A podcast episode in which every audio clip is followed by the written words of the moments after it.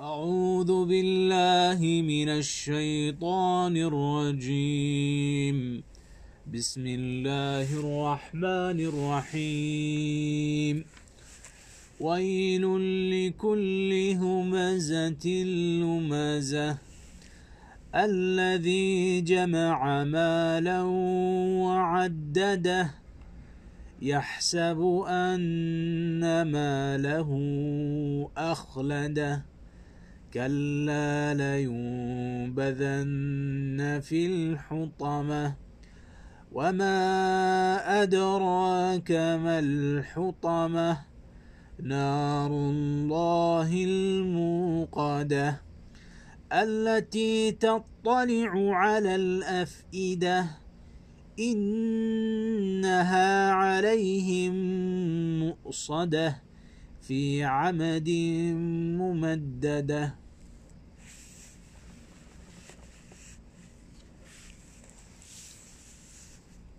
بسم الله الرحمن الرحيم. الحمد لله رب العالمين. وصلى الله على نبينا الأمين. وعلى آله وأصحابه أجمعين. ورضي الله عن صحابة رسوله الأمين. وأرضاهم وجزاهم الله خيرا. فقد حفظوا الدين. نسأل الله لهم المغفرة والثواب وجنات النعيم. رضي الله عن أتباعهم والتابعين الذين نقلوا ما سمعوا وما أخذوا إلينا هنيئا مريئا فجزاهم الله خيرا عن الإسلام والمسلمين. هذا اليوم. ولعن الله من يلمزهم ويهمز فيهم.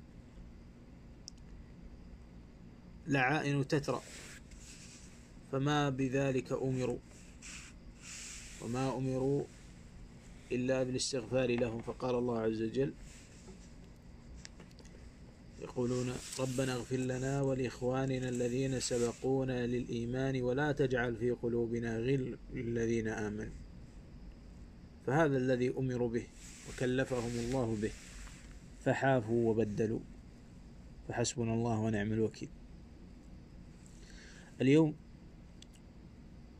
نأخذ تفسير سورة الهمزة من كتاب التفسير الموجزي للشيخ محمد بن هشام العدوي القرشي وفقه الله لطاعته. فقال الشيخ عند قول الله عز وجل ويل لكل همزة لمزة قال الهلاك والدمار لكل هماز بقوله ومغتاب للمسلمين ولكل لماز بفعله يزدر الناس وينتقصهم انتهى كلامه وفقه الله. الويل قيل هو واد في جهنم. وقيل هو المقصود به مطلق العذاب والخسران والهلاك وهو الذي اختاره الشيخ. قال لكل هماز بقوله. آه، اختار الشيخ أن الهمز يكون بالقول وذهب جمع من التابعين إلى أن الهمز يكون بالإشارة بالعين باليد. واللمز اختار الشيخ أنه بالفعل عكس ما ذكرت لكم.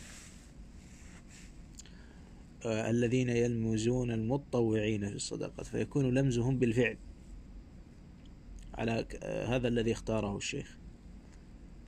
والذي يظهر والله أعلم أن الهمز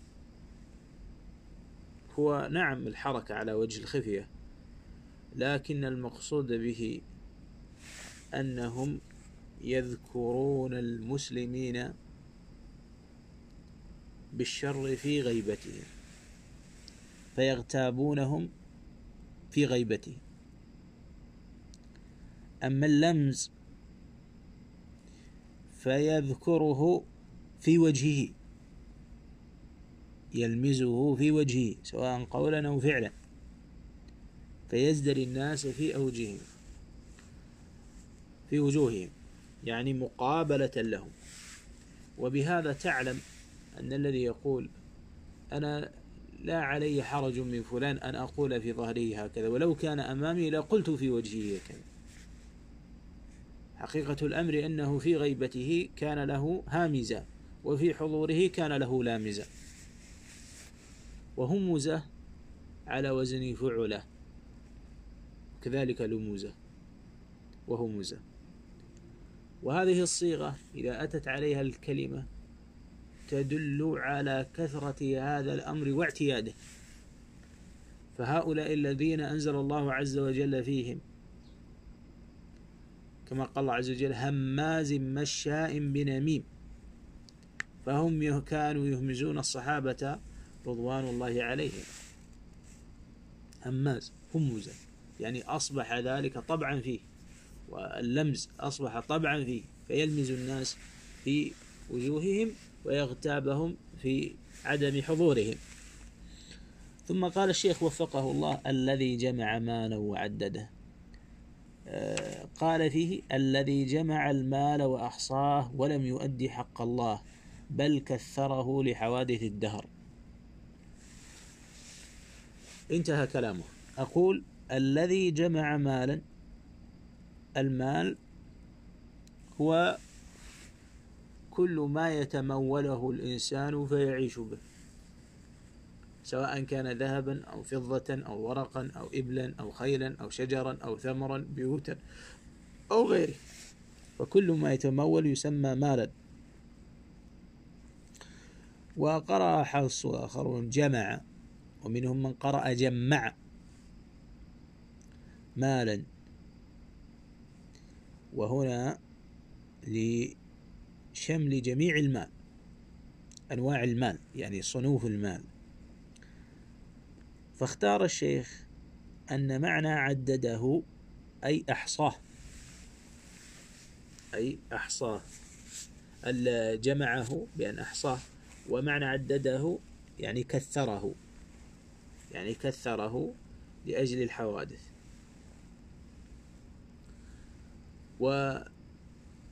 والمقصود في الجمع المال أي حرصه عليه. حرصه على جمعه. لذلك الله عز وجل قال آه، في الإنسان لحب الخير لشديد. حب الخير الخير متى أطلق في القرآن فالمقصود به المال. هذا هو لشديد. فهذا عنده هذه الشدة في جمع المال. وهذا على طريق ليس على طريق الثناء وإنما على طريق الذم. فهو يحرص على هذه الدنيا وعلى جمع هذه الأموال. ومن حرصه قال عدده. اختار الشيخ أنه كثره. وتأتي والمفسرون في هذا بينهم خلاف. منهم من قال عدده كثره كما اختاره الشيخ لحوادث الدهر. يعني أعده لحوادث الدهر. وعدد أي أعاد عده في كل مرة. فهو يجمع المال ثم لا يكتفي بجمعه بخزنه وإضافته إلى ما سبق من ماله. لا بل يجمعه ويعيد عده حتى يتأكد من هذا المبلغ وكم هو وهل أخذ منه شيء أو لا. وهذا المال يعده لحوادث الدهر. ويقول أحتاط ويخشى على نفسه الفقر. ثم قال الشيخ في قول الله يحسب أن ماله أخلده. قال الشيخ وفقه الله يعتقد أن ماله الذي جمعه سيجعله خالدا في الحياة لا يموت؟ ثم قال كلا في قول الله عز وجل كلا لينبذن في الحطمة. قال ليس الأمر كما يظن ويزعم. فليطرحون فلا يطرحن في النار التي تحتك كل ما يلقى فيها. آه انتهى كلامه وفقه الله. أقول يحسب أن ماله أخلده. اختار شيء أنه يعتقد سيجعله خالدا في الحياة. والظاهر من حياة الناس أنهم لا يعتقدون ذلك. فلا يعتقد أنه إذا جمع سيعيش إلى الأبد. لكن عنده طول الأمل. عنده طول الأمل. فيجمع المال أملا في أن يعيش أكثر. أكثر من مما يعيش باقي الناس. ولا يأتيه ذكر الموت. وقول الله عز وجل يحسب أن ماله أخلده تبيين في سخف تفكيره واعتقاده فإنه يجمع المال ويعدده كالذي يحسب أن المال سيخلده في هذه الحياة وأنه لن يموت وليس هناك بعث ولا نشور. فهذا هو المعنى. فالذي يراه ويجمع ويعدد يعتقد أنه سيعيش مدى الدهر وأن هذا المال سيمنع عنه الموت والأمراض والأسقام وهو لا يعتقد ذلك. لكن هذا تبيين لشدة حرصه وجمعه وعده لهذه الأموال. ولذلك هذا المعنى ذهب إليه بعض المفسر وذهب البعض أن معنى يحسب أن ماله أخلده يعني أن ما له سبب في تخليد ذكره في الدنيا أو بقائه في الآخرة. يود المجرم منهم لو يفتدي منهم بعذاب يومئذ ببنيه. ولما يقول الله عز وجل هلك عني سلطانية. فأهل المشركين ما أغنى عني مالية هلك عني سلطانية. ما أغنى عني مالية.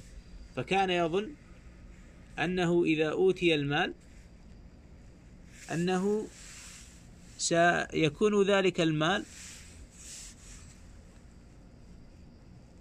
يفتدي به يوم القيامة عند الله عز وجل من هذا الشر. وليس الأمر بذلك. فالله عز وجل غني عن العالمين وأموالهم. وإنما سبحانه وتعالى يعاقب على الدنيا. ذلك الله عز وجل قال يبصر يبصرونهم يود المجرم لو يفتدي من عذاب يومئذ ببنيه. ثم ماذا؟ ثم ماذا قال الله سبحانه وتعالى؟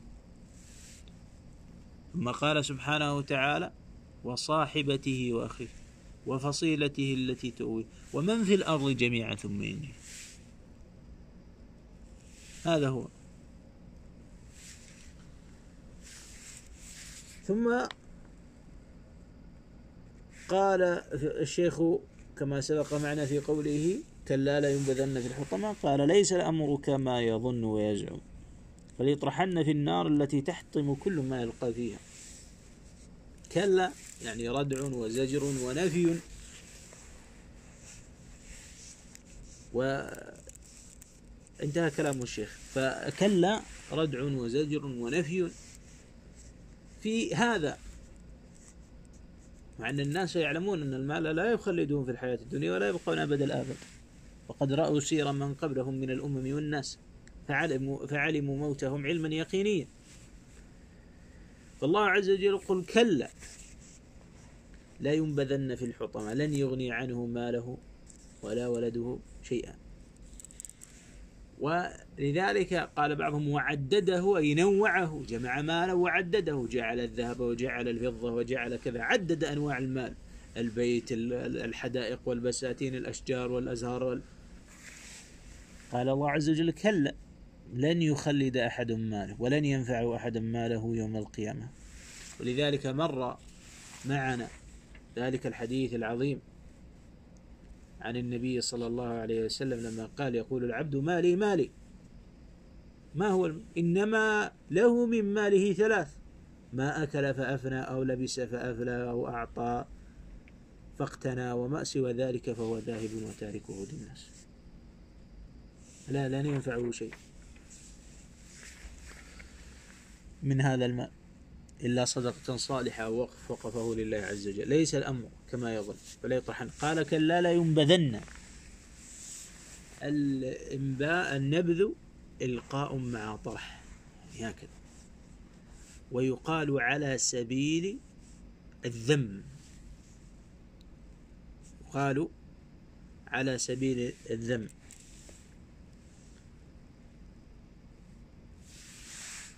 هكذا قال بعض المفسرين. ذكروا أن ذلك الطرح إنما هو يقال على سبيل الذم. و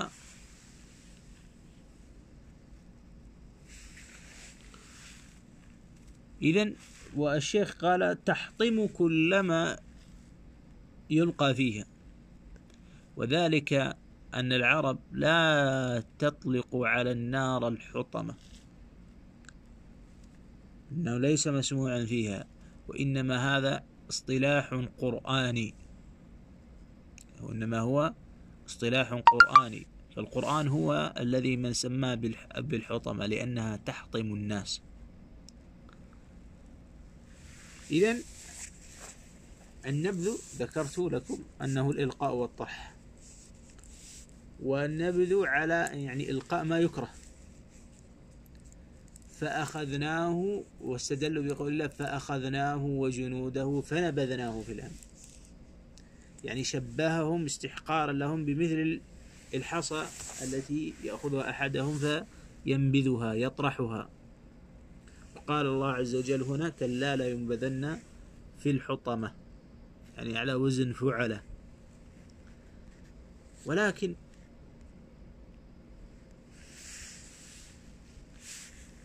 هذا القول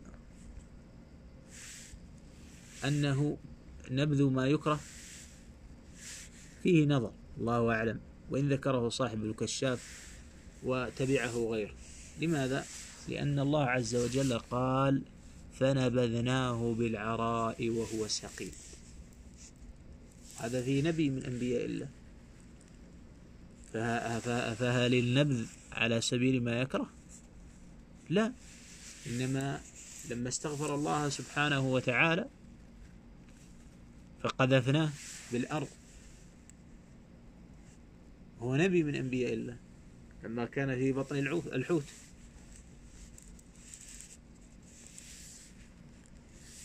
هذا هو. فهذا الإطلاق يعني أنه على وجه الكراهة لا أراه سديدا وإن ذكره بعض المفسرين الأجلاء. قال كلا لا ينبذن في الحطمة. حطمة لأنها تحطم الناس فيها. نسأل الله عز وجل العفو والعافية. فيسمع لهم حطيم. صوت تكسر وحطم ثم قال الله عز وجل وما أدراك ما الحطمة. قال الشيخ وما أعلمك ما هذه الحطمة ذات الهول العظيم. هذا هو. يعني وما أدراك يعني وما عرفك ما الحطمة. حطمة هذا شيء عظيم. ثم عرفها الله عز وجل لنا. قال الشيخ وفي قول الله نار الله الموقدة. قال هي نار الله التي أوقدت لأعداء الله. إذا ما هي الحطمة؟ قال الله عز وجل انتهى كلامه وفقه الله. ما هي الحطمة؟ قال هي نار الله. فأضاف النار إلى الله عز وجل تهويلا لهذه النار. وعظم هذه النار وهول ما فيها. قال نار الله الموقدة. وموقدة بمعنى الشيخ لم يذكر ذلك بمعنى مشعلة. الموقدة الإيقاد هو الإشعال. فإذا خف لها فإذا خف لهب النار أصبح ما بقي منها جمرة. ولذلك لما ذكر الله عز وجل أصحاب الأخدود ذكر في أمرهم آه، في في قصتهم أن أولئك الخبث عرضوهم للنار وحرقوهم بالنار. نعوذ بالله من النار ونعوذ بالله من الفتن. من أجل أن يرجعوا عن إيمانهم وعن إسلامهم. فصبروا وقصتهم معروفة أصحاب الأخدود. نسأل الله عز وجل لنا ولهم المغفرة ونسأل الله عز وجل لنا ولهم الرضوان ونسأل الله عز وجل أن يلحقنا وإياهم في جنات النعيم. اللهم آمين. فإذا نار الله الموقدة أي هذه النار العظيمة التي تحرقه. وموقدة ذكرنا أنها تتوقد فلا يطفأ لهيبها. فتتقد. يعني مشعلة. ولا يزول لهيبها. ولذلك لما وصف الله أصحاب الأخدود قال النار ذات الوقود إذ هم عليها قعود. وهم على ما يفعلون بالمؤمنين شهود. وما نقموا منهم. الآيات في سورة البروج. وقود يعني النار التي يجددون إيقادها بذلك الحطب. حتى لا تكون فقط جمر لا بل لهبها مشتعل في تعذيب المؤمنين. لعنهم الله. لماذا؟ لأنهم فقط آمنوا بالله. فالله عز وجل يقول نار الله الموقدة يعني هذه النار التي هي نار الله التي هي الحطمة التي تحطم الناس. فيسمع لهم حطما فيها دويا فيها في قعرها نعوذ بالله منها. ذات لهب. فلهبها دائم لا ينطفئ. قال التي تطلع على الأفئدة. قال الشيخ التي تصل إلى القلوب بحرارتها وحرقها. اختار الشيخ في يعني انتهى كلامه. أقول اختار الشيخ في تطلع أي أنها تصل إلى القلوب بحرارتها. ومن المفسرين من ذهب أن تطلع أي بمعنى المسارعة. أي المعنى المسارعة. فهي تسارع إلى حرق أفئدتهم قبل أجسادهم. يعني وصولها إلى الفؤاد الفؤاد رقيق. فحرقته وألمه تألمه قبل هذا. يعني فرق قليل لكنها تطلع إليه. على هذا المعنى المسارعة. ومنهم من ذهب أنها تحرق القلوب فإذا كان حرقها للقلوب فهو مستلزم إلى حرق وعذاب الأجساد. أنه تلازم فالقلوب فيها قلوب هؤلاء وأفئدتهم. ومن المفسرين قال تطلع على الأفئدة أي أن الله سبحانه وتعالى يطلعها على ما في قلب كل كافر وعلى مقدار الكفر الذي في قلبه يكون شدة عذابه في جهنم. فكما تعلمون أن المنافقين في الدرك الأسفل من النار والكفار أعلى منهم لما في قلوبهم من خسة. وكذا ومع أنهم كانوا يظهرون الإسلام في الدنيا. فعلى قدر ما في القلب يطيعها الله عز وجل فتزيد في كل عذاب منهم وتقل عن كل عذاب منهم وكلهم في عذاب وجهنم كلها عذاب ويغلى أجسادهم ولكن عذابهم متفاوت وهو عذاب أبدي سرمدي. قال الشيخ وفقه الله في قوله عز وجل إنها, إنها عليهم مؤصدة في عمد ممدد. قال إنها عليهم مطبقة. مغلقة.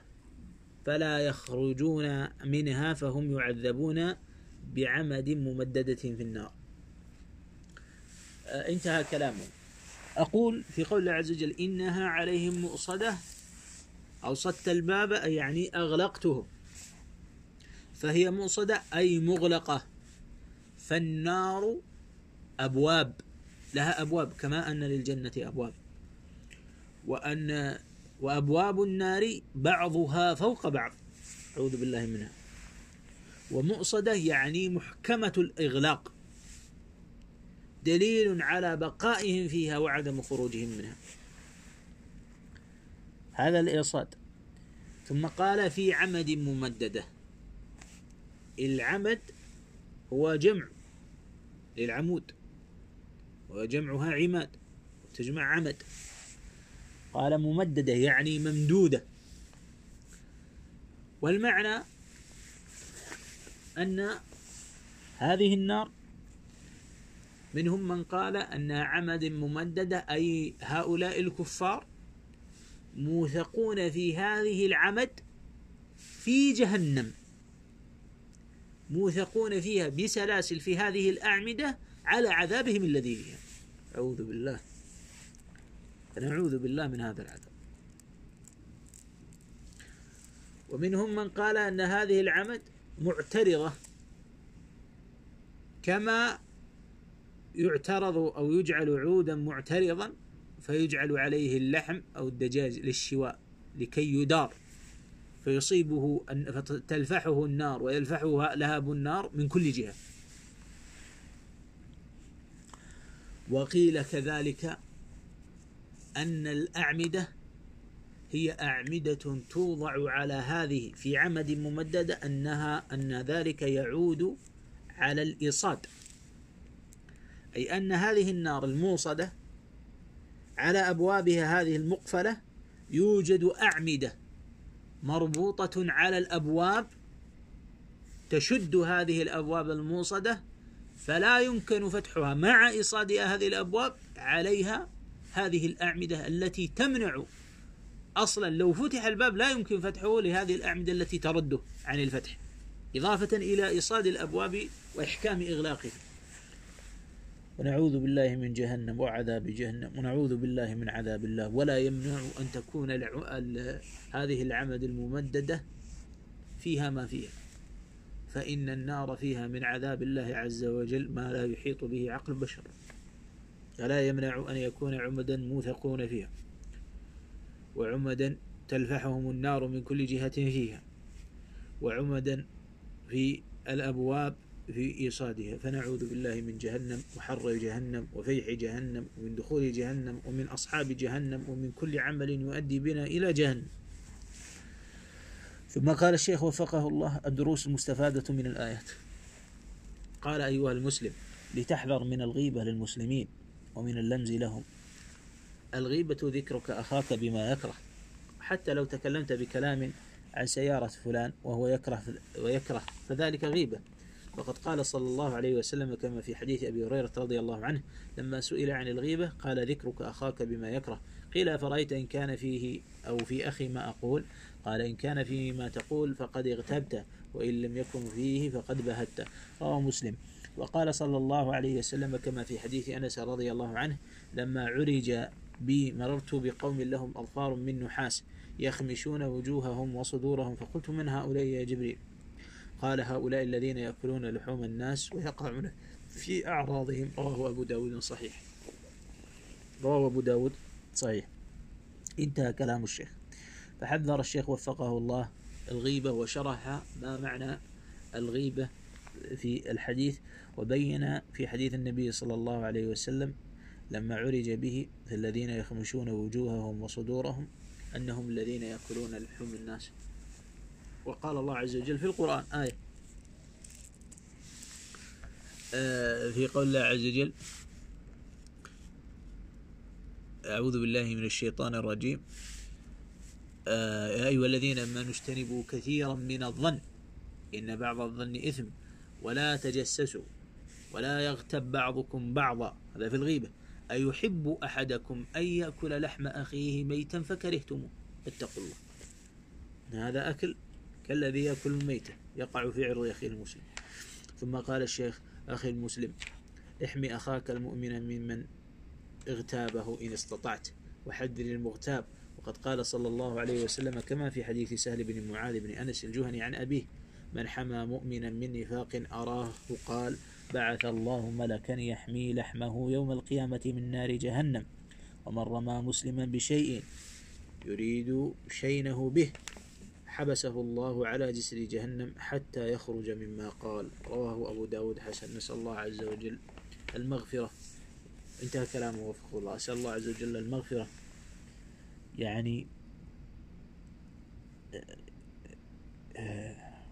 يعني الذي يتكلم في المسلمين بلا وجه حق محبوس على جسر جهنم حتى يخرج مما قال ببينة وإيثاق نعوذ بالله عز يعني نعوذ بالله من هذا ونسأل الله عز وجل أن يطهر أفئدتنا وقلوبنا وألسنتنا من الهمز واللمز وأن يجنبنا ويجنب أفعالنا وأقوالنا همز المسلمين ولمزه.